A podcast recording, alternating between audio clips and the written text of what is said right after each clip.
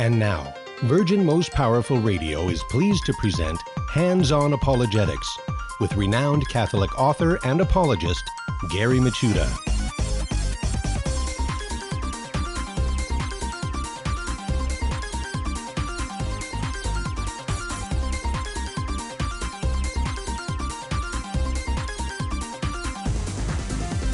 And welcome everybody to Hands On Apologetics. You have entered into Virgin Most Powerful's Apologetics Dojo. It's great to be with you.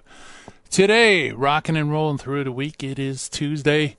Had a great discussion yesterday with our good friend Hugo Delgado of Hosanna in Excelsis on YouTube, talking about works of law. And, uh, you know, that is a key issue between Catholics and Protestants. And it's one that's brought up a lot in apologetics. And so that's kind of cool to be able to answer certain misunderstandings in Scripture concerning works of the law. But you know what? There's a ton of other misunderstandings, ton of other objections made by anti-Catholics that, you know, as Catholic apologists, we ought to be able to give a reason for the hope that's in us. So that's why today we're going to kind of continue along the answering objections line and talk with our good friend Catholic Brian, Brian Mercier, who's going to be with us. And uh, we're going to talk about answering anti Catholic objections. So, uh, you know, I love having Brian on the show. He's just a, you know, high energy kind of guy with a ton of knowledge and most of all, not just book knowledge or head knowledge, but he's in the trenches. Um, he has a uh, fantastic YouTube channel as well on um, on um, YouTube. I guess that would be kind of redundant, but yeah, he has a great channel on YouTube where uh, he goes head to head on tons of apologetics issues in a way that that's uh, very forthright, but also charitable. So uh, that's going to be a ton of fun. He's coming up on the other side of the break. On this side of the break, we are going to sharpen our critical thinking skills with our Finding the Fallacy segment. Today's Finding the Fallacy is the Survivorship Bias Fallacy. A very interesting title.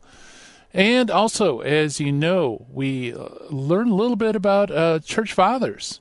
And today's early church father for our Meet the Early Church Father segment, St. Gregory of Tours.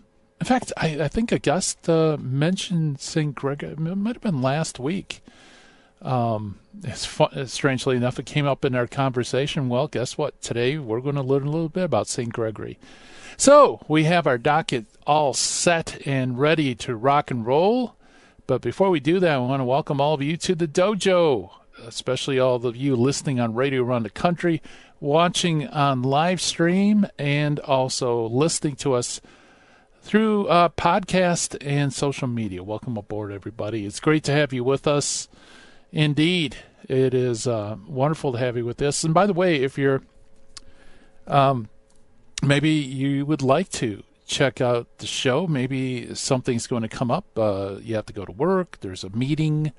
Maybe the kids are crying. Some and you can't hear the whole show, but you want to hear Catholic Brian, you know, uh, knock down these anti-Catholic objections. Well, never fear because Virgin Most Powerful Radio is here with either the phone app or the flagship website, which is virginmostpowerfulradio.org.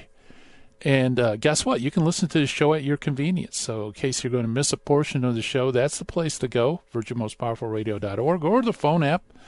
Cool thing about the phone app, it's got lots of freebies, and I love freebies. Cool thing about the website is uh, I think the phone app does it as well, but you can keep abreast of all the uh, conferences and other goings on, Virgin Most Powerful Radio right there. Also, I want to mention the official Dojo mailbox, which is questions at handsonapologetics.com. And while I'm at it, I must also say, hey, check out my website. Uh, it's uh, handsonapologetics.com. I don't really give my website out too much. Uh, I do plug my YouTube channel, Apocrypha Apocalypse. And uh, man, there's some really cool stuff, by the way, percolating uh, behind the scenes on the Apocrypha Apocalypse. As you know, uh, that's where we focus on the Old Testament canon and uh, why these books rejected by Protestants as Apocrypha are actually Scripture. And uh, yeah, we're going to have some really cool stuff coming up um, on that channel. So you definitely want to check that out as well. Okay, enough said. Let's go to the finding the fallacy for today. Like I said, it's a survivorship bias fallacy, or sometimes called survivor bias.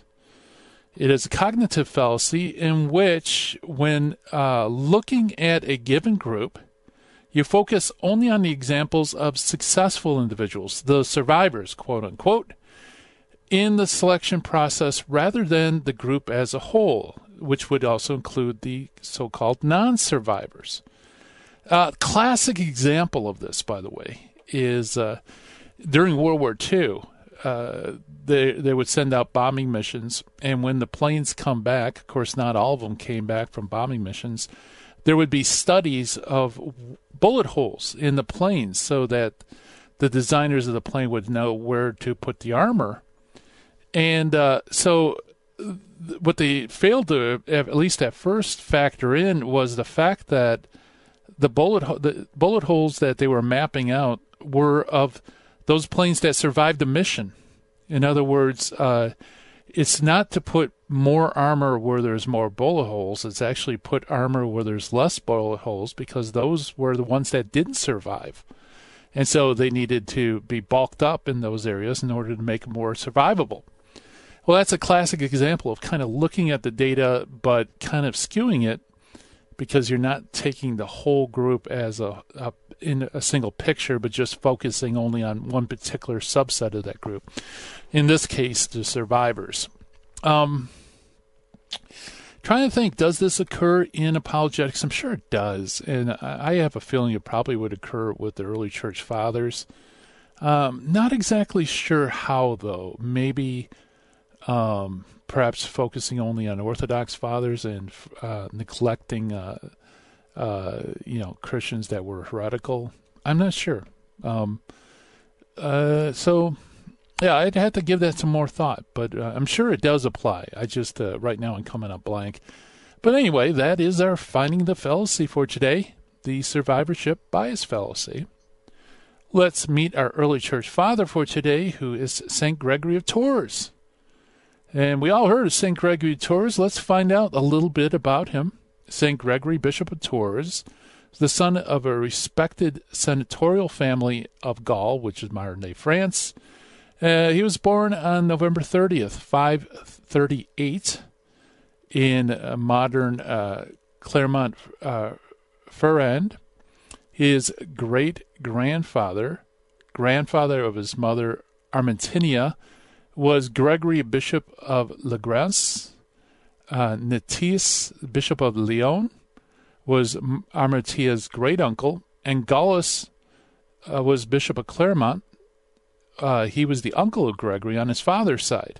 Gregory's father, Florentinus, died young, and it was Gallus, Florentinus's brother, who imparted to Gregory his earliest Christian training. excuse me, soon after his ordination to the diaconate, Gregory was taken ill, and it was about the year 563 he was made uh, made a pilgrimage to the shrine of Saint Martin of Tours, where he hoped for a cure. Ten years later, in the middle of his 30s, he was elected Bishop of Tours to succeed another one of his mother's relatives, uh, Euphronius of Tours. It's funny how early church fathers, like, they all come from, and saints in general, they all come from very holy families. And, uh, you know, this, uh, Gregory Tours is definitely one of those. Um, anyway, it was to celebrate Gregory's ascension to the episcopate of Tours that Venantius uh, Fortunatus wrote his poem uh, extolling Gregory. Gregory was a man of particular grace and honor, even among his peers and contemporaries, enjoying enormous uh, respect throughout Gaul and serving often as emissary to King Childebert II. The only thing that prevents our silent Gregory, says Jurgen's Faith Early Fathers, as the greatest romantic of the Romantic age is the fact that such a title has already been taken uh, by his friend uh, Venantius uh, Fortunatus. He died on November 17th, possibly 593, more likely 594 AD. And Gregory uh, was uh, best remembered for his history of the Franks in 10 books. Nevertheless, uh, Jurgen says that uh, for apologetic works, he focuses on the other book that Gregory wrote, which is the Eight Books of Miracles, which was written sometime between the year AD 575 and 593. And the Eight Books of Miracles consisted of separate writings composed at various times and finally combined into one work by himself. And I am I'm not going to have enough time. I, I wanted to get a couple of quotes in, unfortunately.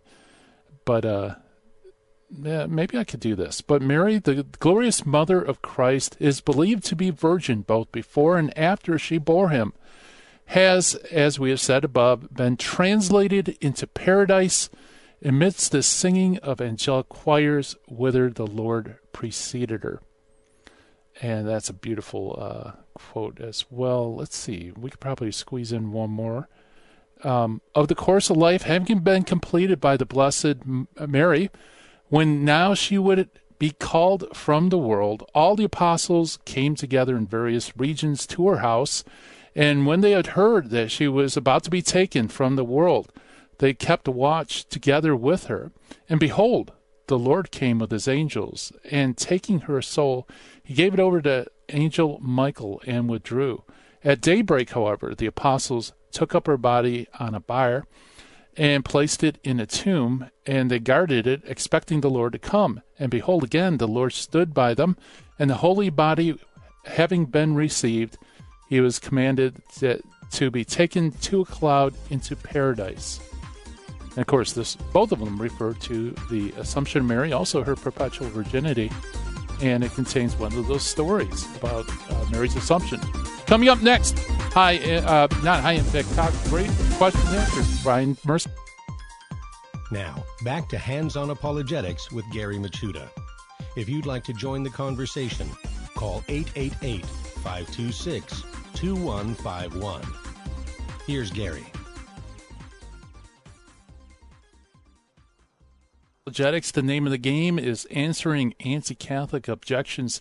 I can think of no better person to talk about that than our good friend Brian Mercier. Brian, as you well know, is a professional Catholic speaker, he's a retreat leader and an author, and also a, a very formidable Catholic apologist in his own right.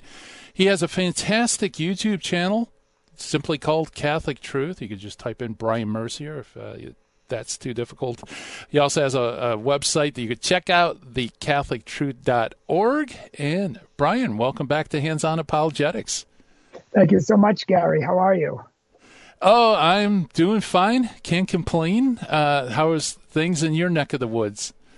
Oh, you know, things are going well. Uh, very busy. Uh, answering the anti-Catholics constantly, atheists, uh, uh Protestants, uh, Jehovah's Witnesses, Mormons, lately Muslims, and on every side, you know, people are challenging the Catholic faith and us having to defend it. Yeah. Yeah, uh, Brian, for some reason it sounded uh, muffled. So yeah, you were coming in fine and then it kind of clicked and got muffled. Um, if maybe you could check your mic uh, connection. Um, yeah. Uh, anyway, while you're while you're doing that, I just want to say uh, check out Catholic Truth on YouTube because uh, that's you know that's one of a few channels on YouTube that I binge watch. Is that better? So, oh yes, yes, yes. And, I don't know why uh, I changed the input of my mic. I'm sorry.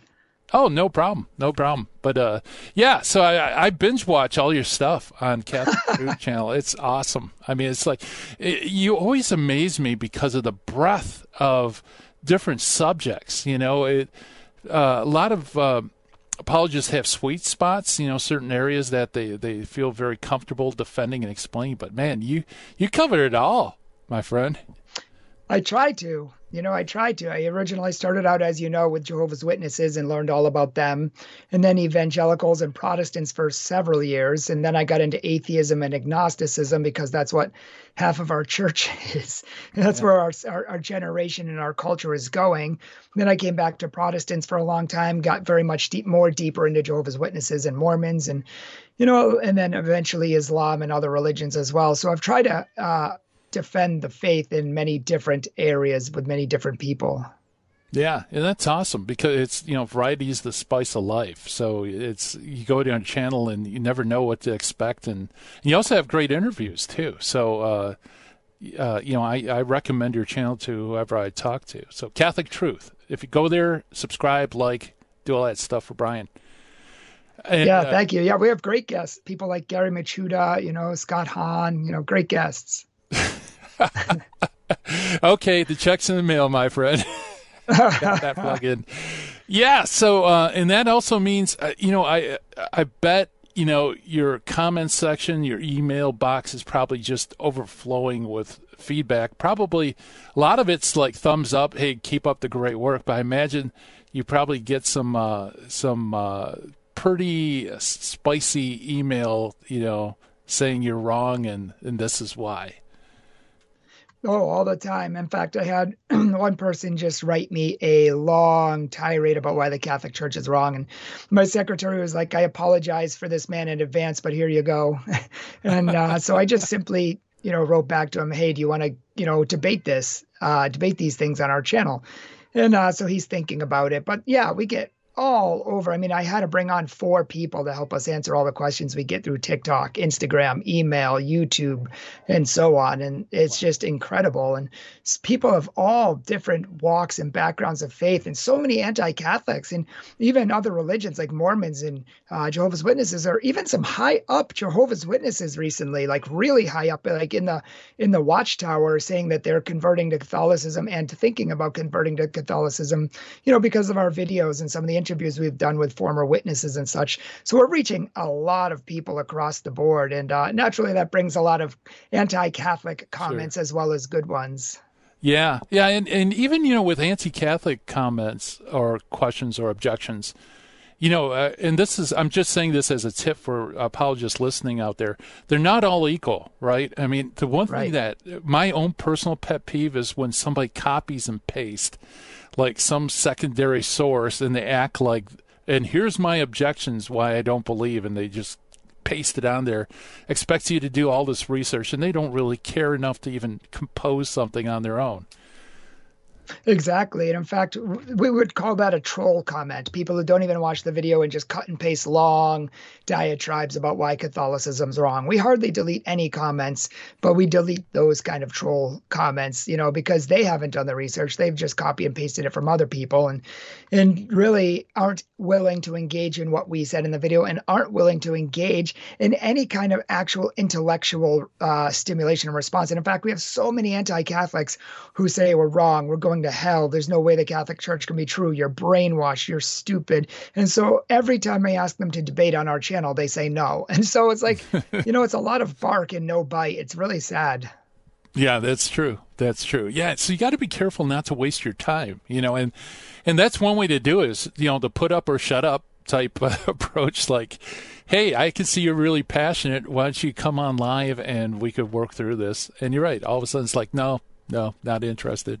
They disappear. Yeah. Well, here, the thing I learned a long time ago is, and here's a, a thing for your audience is that many people don't want the truth. They just want to yell and scream and be heard. And I break these two people these people into two different categories. But there are some people you just can't reason with. There's people that will not listen no matter what you say. And in fact, we just I don't know if you saw our video. Uh, we just debunked uh, one of the Cleveland street preachers, the head guy, and uh, he. Yeah got yeah one of the catholics came up to him at the end and challenged him and gave him good information. He refused to talk to him. He just kept changing the topic and kept contradicting himself. And it's like they're not willing to grapple. And it's like if people aren't willing to listen don't waste your time as you said. But then there's other people you know who are willing to listen. They are anti Catholic and they aren't willing to yell at you and scream at you, but they try to make good arguments to show why they are right and why they think you're wrong. So they're trying to engage in an intellectual discussion you can usually reason with these type of people whereas people who just tell oh well you don't know anything and why would i respond to you if you don't know anything you haven't done any research and just complete ad hominem attacks those people aren't really interested in truth and many of them have been hurt many of them have issues many of them have actual um, I don't want to say mental issues, but yeah, they do. And other words, just have been hurt really badly. And so they're lashing out at you and anyone that maybe they were ex-Catholics and they're lashing out at anyone Catholic. We have to remember that what people say and who people are are two different things. A lot of their arguments aren't really their arguments. They're struggling with deeper things that they're not telling you. And it's our job as an apologist to really listen to people and see where they're coming from and try to diagnose their problems, where they're really coming from, and see if we can really help them. Like I've had people recently, you know, yelling at me about how bad the Catholic Church is and this and that and all this stuff. And I said, yeah, you're right about all of those things. The church has done those things, you know, and I'm sorry that your church hurt you. You know, I'm sorry that those people hurt you. I was like, is there anything that I can do for you to make up, you know, for your bad experience with Catholicism? And and so I find this goes a long way to try to help people. And some people are open and some people are not. But you know what? You just pray for them and let God do the rest.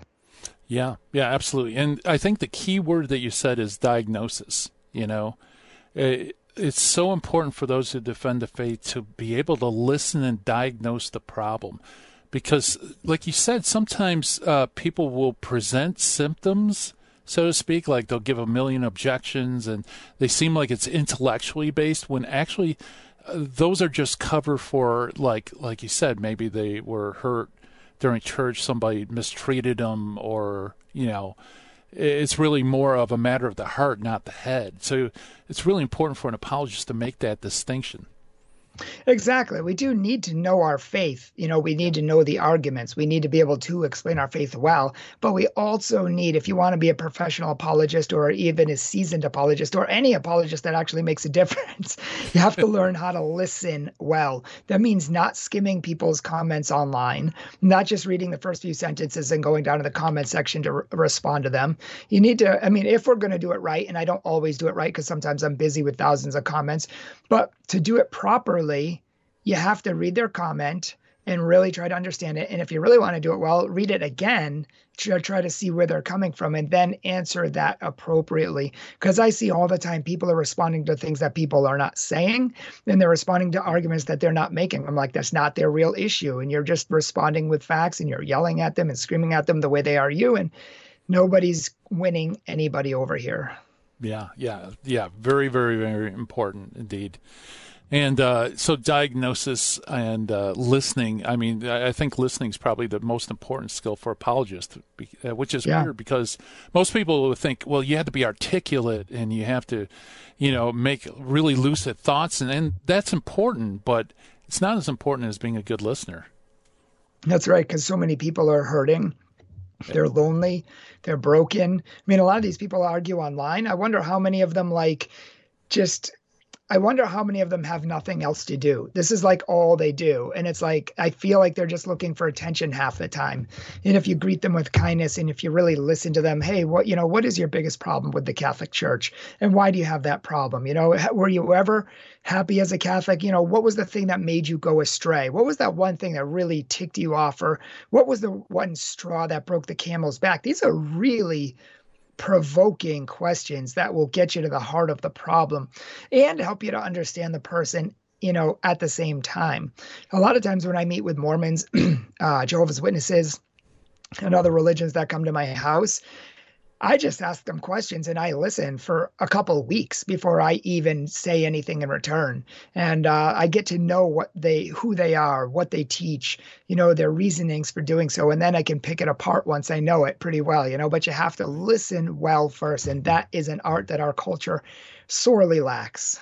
Yeah, yeah, it's kind of like uh, apologetics is kind of like judo. You have to have a good grip on your opponent to throw them, right? If you don't have a good grip, you'll never be able to throw. In fact, you'll probably be thrown.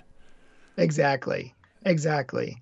And uh, we need to do that in apologetics as well. So it's good give and take. And uh, actually, one of my favorite books is by Patrick Madrid. It's um, called Search and Rescue. And it's how to bring friends and family to the Catholic Church or back to the Catholic Church. And it talks about not only the arguments that you have to have, but the whole book is spent on the approach to do so, the best way to bring them back. And that's not just with arguments, it's with the questions we ask, it's with our attitude, it's with our example. It's many different things other than just making good arguments. Many people make the right arguments, but they do so in the wrong way, and they still don't make any difference in people's lives.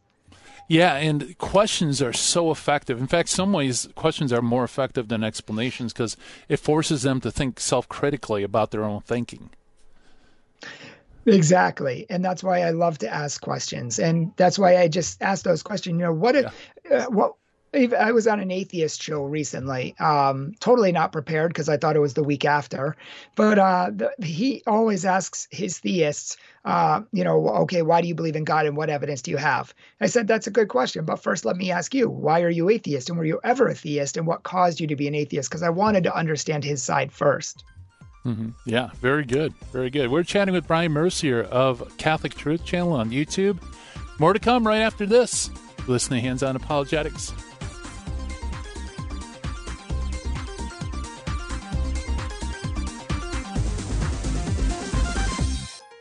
This is Jesse Romero. You're listening to Hands On Apologetics with Gary Michuta on Virgin Most Powerful Radio. And welcome back, everybody. We are chatting with Brian Mercier of Catholic Truth on YouTube, also thecatholictruth.org. And we're answering uh, anti-Catholic objections. We haven't even got to the, the objections yet. I'm having so much fun talking shop with you. But uh, so uh, if you wouldn't mind, if we just entertain where we left off, because you kind of you brought up an intriguing point where you're on this atheist show, and he's asking you for reasons you believe in God, and you kind of flip the table around and say, okay, well, you're like, why do you believe God doesn't exist? Uh, how did that work? Well, he had he said he did believe in God for a while, but then at some point in his life, he kind of I, I, think, ironically, he didn't get a lot of prayers answered and he had a lot of pain in his life, and it didn't seem like God was there for him. And so he fell away. You know, he just said, Oh, well, there's no God. And, um, so this you know i always term this like emotional atheism.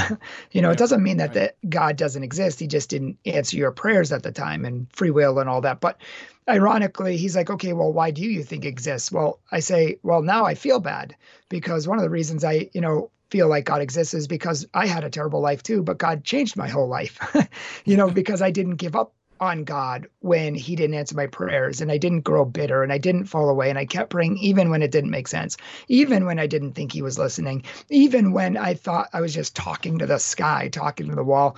You know, I kept just praying every single day and eventually he at the right moment at the right time he came into my life and totally changed it upside down and backwards. And uh, so you know that's obviously subjective reasons but that's one reason why i would believe in god. And that's just kind of how the show started yeah that's awesome. Well i mean his reasons are objective are subjective too so i mean. Correct.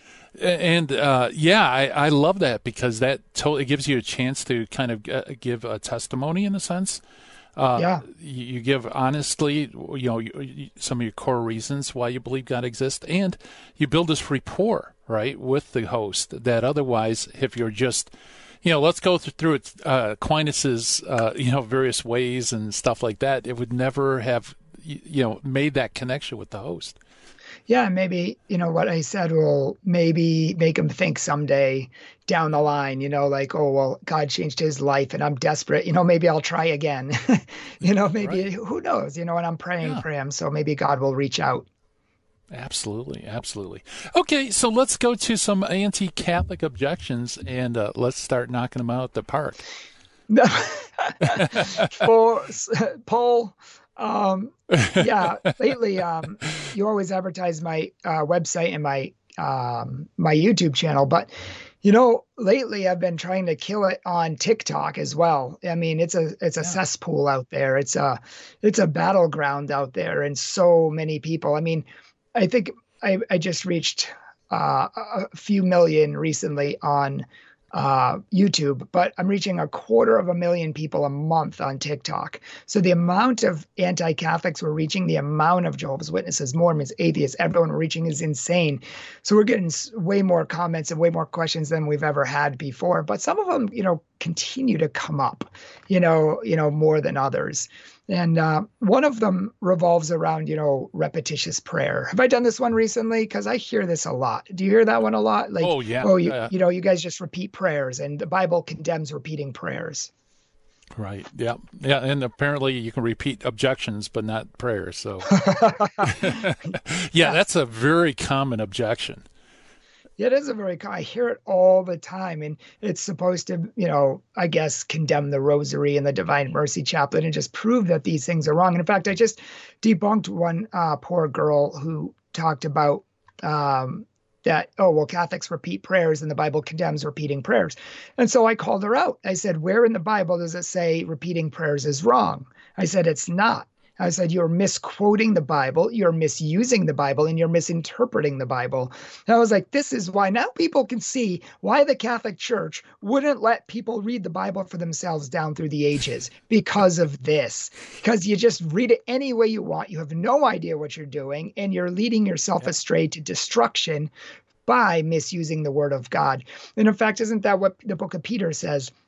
That, you know, untaught and uh, unstable people twist the scriptures to their own destruction. The Catholic Church wasn't trying to keep the scriptures from people; it was trying to prevent them from leading themselves astray to destruction by mis uh, by misusing it and and coming to faulty conclusions. So I said, do in the video I said, do a Google search for me. Do me a favor and humor me. Look up repetitive prayer just look it up in the Bible.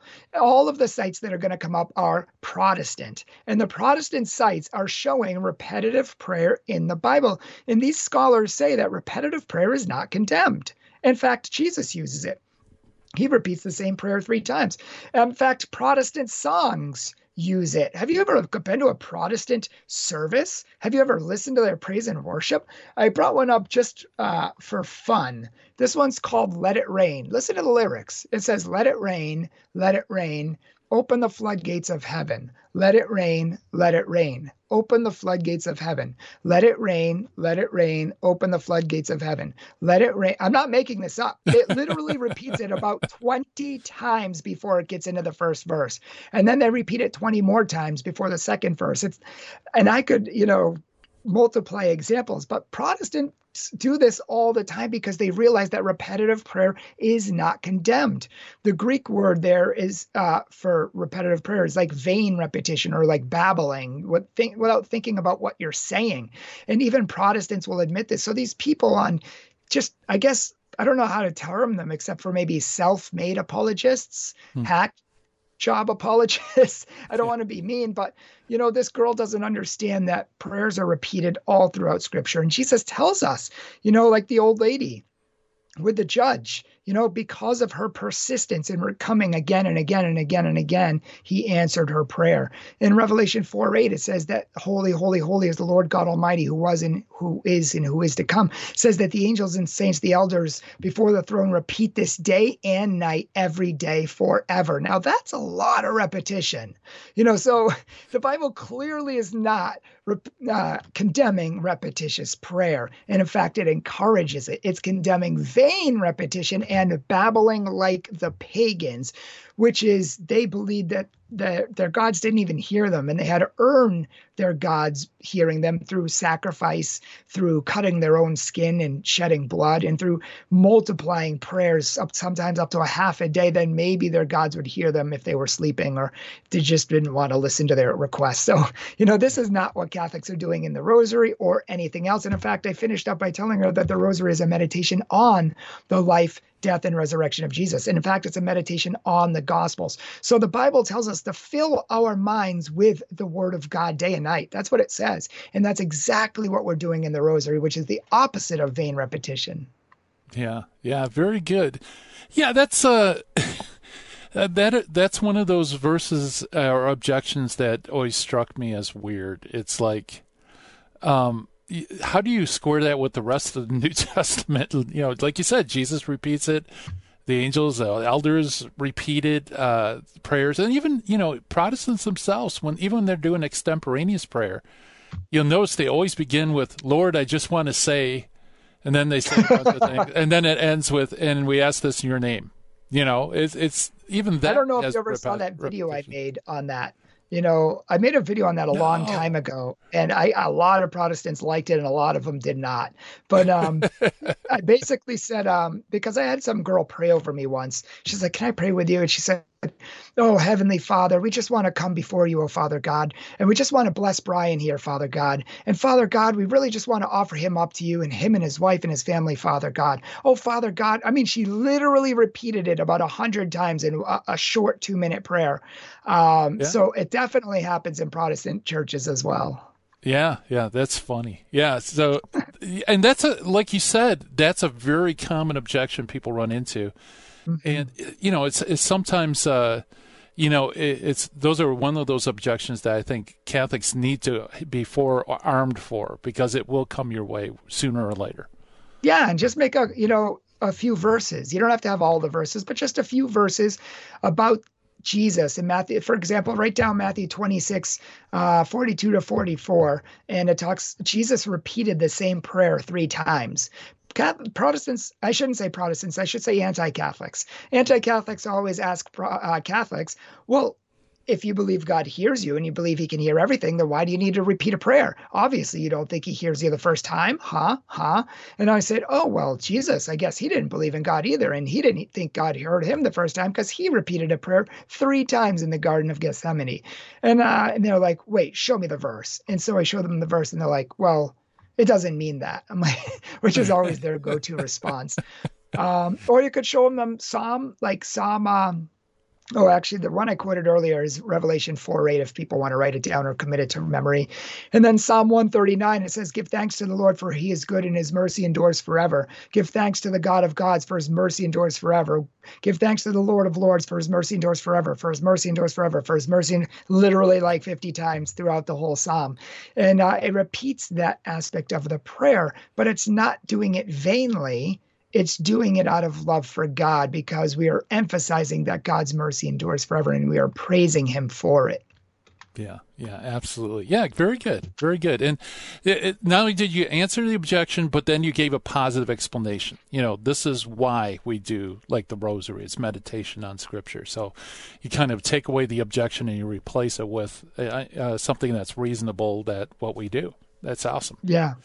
So, and if okay. people are forgetting that, you know, check out our YouTube channel. We have a, just type in Catholic Truth. Why do Catholics pray the Rosary? And our video should come up. It's pretty top ranked. awesome. Very good. Okay, so repetitive prayer. Uh, let's. I think we might have a time, uh, maybe about a minute and a half, if we can. Okay. Another one or start one. Yeah. Well, um, so I've been hearing, I'll do a short one. I've been hearing lately that uh, Protestants say, you know, you can't, Mary's not in heaven. Mary's not glorified. She's not queen of heaven and earth. God doesn't share his glory. Have you ever heard that one? God doesn't oh, yeah. share glory with anyone. And then they quote Isaiah 44, 45, and 46, right? Mm-hmm. Well, yeah, the, the the fact is they take it out of context. This is again why the Catholic Church doesn't let rando people just interpret the Bible on their own because they don't know how. This is talking about uh, the false pagan gods. He doesn't share glory with them. But if you read John 17, it says we're going to share glory like Christ. And uh, Romans 6 through 7 says we are going to receive the same glory that God has if we persevere in faith. Yeah, very good. Awesome. We're chatting with Brian Mercier of thecatholictruth.org or Catholic Truth channel on YouTube. More to come right after this. Listen to Hands On Apologetics. Now, back to Hands On Apologetics with Gary Michuta. If you'd like to join the conversation, call 888 526 2151. Here's Gary. And welcome back, everybody. We are chatting with Brian Mercier of Catholic Truth channel on YouTube and also thecatholictruth.org uh, is his website. When we're knocking down anti Catholic objections, and actually, Brian, that might be a, a record for the speediest uh, setup and knockdown ever in regards to God sharing his glory. And uh, yeah, that and that is a common one that you often hear.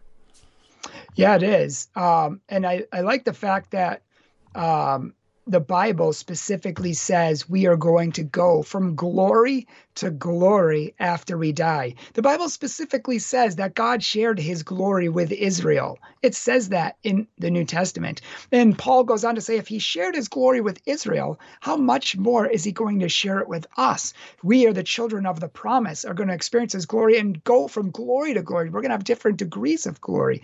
So, I mean, only this is the problem, Gary. It's so disheartening and so frustrating that people think they know the Bible so well, but all they know how to do is look down, read a verse out of context, have no idea what it means, and say, oh, well, see, God doesn't share his glory. Well, look at those Catholics. Or, you know, or really, unfortunately, well trained pastors uh, people like R.C. Sproul, people like uh, evangelists like Ray Comfort or Todd Friel, the host of Wretched Radio, and many others, they come up with these bizarre nonsense bozo arguments and then deceive other people with them. They're so anti-catholic it won't they they can't even interpret the bible correctly. They're just looking for anything that'll condemn the catholic church. Listen to what romans chapter 2 says.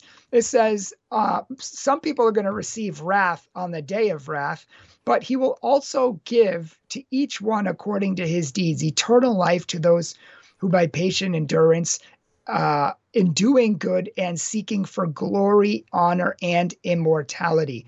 Glory, honor, and peace to everyone who works what is good, the Jew first and then the Greek.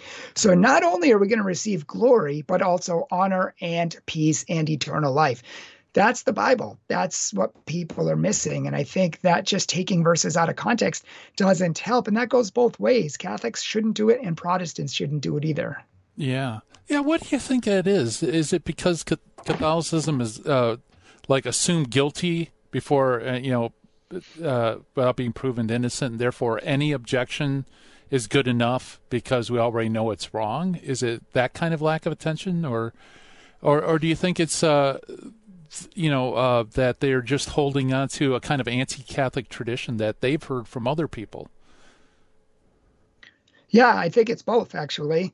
I think people are just presumed to be wrong. Like, you know, I debunked several videos 10 reasons why the Catholic Church is satanic, seven reasons why I left the church, 10 reasons why I left the Catholic Church. And all of these people have an axe to grind and will look for anything to make the Catholic Church look wrong so that they can justify the reasons why they left and make it seem right in their own mind. And many of them are not intellectually honest, but are grasping for straws. And then other people like Lorraine Boettner and some really big wigs, you know, who should know better and have written authoritative books that everyone else quotes they're so far off on so many arguments, but then it, it, it funnels down to all the you know rank and file anti-Catholics who just repeat it without actually researching it, because apparently that's what lorraine Boettner did as well. Uh, just you know said some of these things without actually deeply researching them, and then they repeat them. And it's nowadays it's even worse than that. Nowadays you have everyone reading their own Bible saying, "I don't need a church, I don't need a pastor, I just need me and this Bible. That's all I need."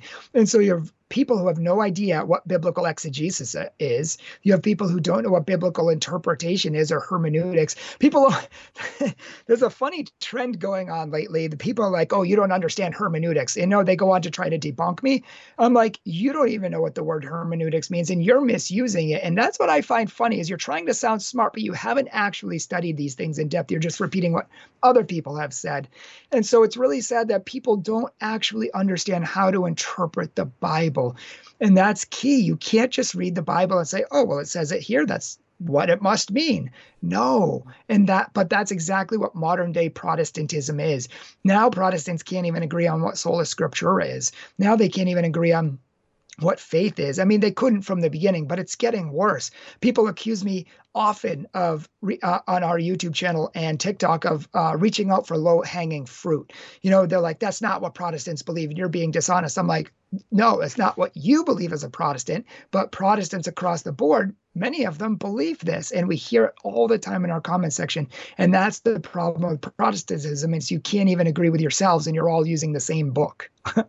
Yeah, yeah. You know, I've encountered that over and over over the years. It's a, a kind of myopia where, uh, you know, if you don't speak specifically to how that particular individual believes, then you're misrepresenting Protestantism as a whole.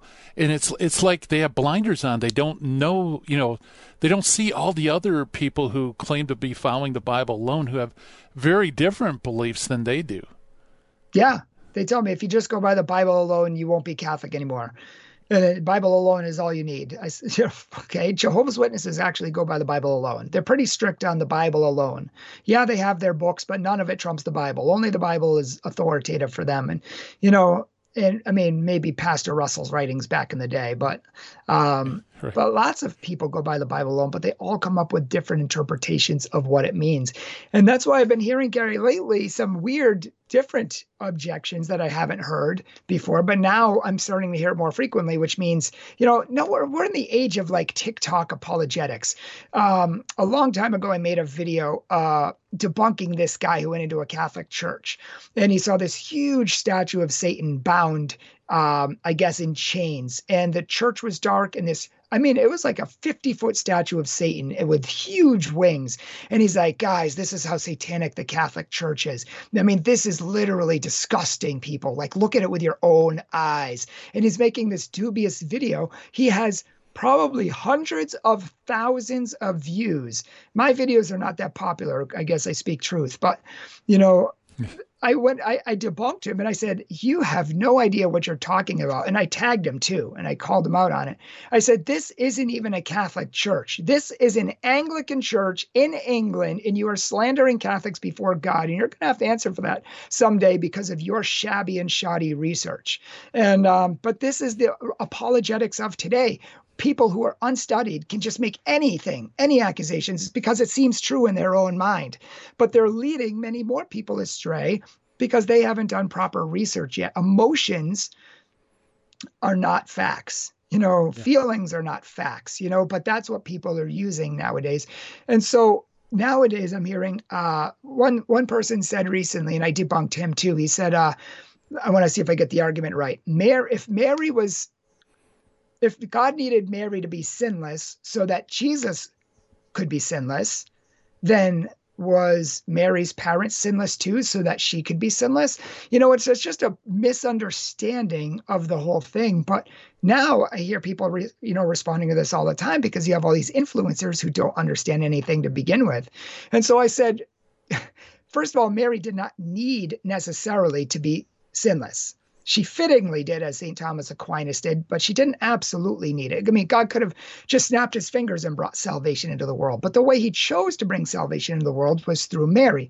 And the, the way he chose to bring salvation into the world was to prepare the tabernacle of his divine eternal Son ahead of time and make her sinless so she could sinlessly bear the sinless Son of the Most High God. That is what God chose. It's not needed. God is, Jesus is God. He's sinless by nature. Mary did not make him sinless, and therefore her parents did not need to be sinless. It's just that she was kept sinless by God because he prepared her, uh, Jesus's tabernacle ahead of time.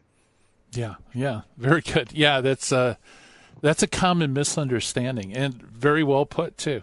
I mean, it, it's the, you know fittingness that God chose to do it this way, uh, and of course, you, you, whenever you say God has to do something, then you're you, there's like a major error somewhere in your reasoning. yes, I agree. Yeah, God, God um, doesn't have to do anything. Yeah. Yeah. So no, he doesn't. Yeah, and so it's like this echo chamber, and you know, I, uh, you point pointed out something that like I feel sincere, sincerely that bad arguments are dangerous because they can totally mislead people and open up the floodgates for them to leave Christianity, some pseudo Christian group. Uh, on my Apocrypha Apocalypse, I'm going to to uh, look at a sermon this guy did on the canon, Old and New Testament canon. That's horrible. I mean, it's absolutely horrible. And the reason I'm doing it isn't because you know he differs from me or something like that, but it's so bad. I could see people leaving Christianity if they take him seriously. So you know, we have to guard you know, the truth. That's half the reason I do uh, some. I do. I, I'll admit I do low hanging fruit videos sometimes, but the reason I do so is because so many people believe these arguments. They're shallow. They're emotional. They sound true for anyone who doesn't know, and many people are led astray by them. So I try to do more intellectual ones, and I try to do more shallow ones. I try to do everything across the board because, as you said, they're going to lead people astray. Yeah. Yeah. Absolutely. Well, let's see. Uh, we have maybe about a minute and a half left, and we've been talking so much about your channel. Why don't we directly talk about your channel? So you've had uh, some great interviews, some awesome videos. I, I did see the uh, the the one about the street preacher, uh, Cleveland Street preacher, but I didn't listen to it yet. So uh, you should have said spoiler alert, but nevertheless, I'm still going to enjoy it. Tell us more about what's coming up on your channel. Yeah, we actually did that uh, as a live feed, and uh, for some reason, you know, I'm, I'm going to try and do more live feeds in the future, live question and answer times, uh, live question and answer times with just atheists or just anti Catholics and let them ask questions and we'll answer their questions and things like that. And I just got some microphones. And so I really do want to try to start doing some street evangelization. I'm going to start trying to go to some Protestant churches and do some live video uh, interviews and things like that. So we have a ton of different uh, interviews lined up, both on TikTok, we're going to go live, and Instagram, but also on Facebook and our podcast as well. Um, we have some uh, people who are converts to the Catholic faith. We have a lot more interviews of those coming up. Awesome. Yeah, very good. So uh, you have the YouTube channel, Catholic Truth. You have the website, thecatholictruth.org. You mentioned TikTok and uh, some other platforms. Like I, am not, sh- I, am not familiar with TikTok. I'll, I'll, tell you my ignorance. Uh, is there a special way people can get a hold of you and follow you on TikTok? Yeah, it's the Catholic Truth on TikTok, or they could just look up Catholic Truth. But the Catholic Truth, uh, TikTok's just like you know up to t- three minute videos. They won't let you upload more than that. So most of my videos are between ten seconds and um, you know two minutes usually. So the other day I made a quick video just saying Catholics did chain Bibles to the pulpits. Anti Catholics are right about that. But it wasn't to keep it from the people, it was to protect it. And I went on to explain how they were uh, so expensive, how long they took. And so people loved that short little video. They're just short little clips of the Catholic faith that people can learn in our super short winded culture. awesome. Well, Brian, thank you so much for coming on the show. We appreciate it. Thank you all for always having me, Gary. All right. Brian Mercier. Yeah, check it out, thecatholictruth.org and all the other platforms as well. Wow, man, the hour's gone. All right. Well, it's time to bring up the dynamic duo of Terry and Jesse with the Terry Jesse Show coming up next. Thank you so much for listening. God willing, we'll be back again tomorrow. It is All Hands on Apologetics.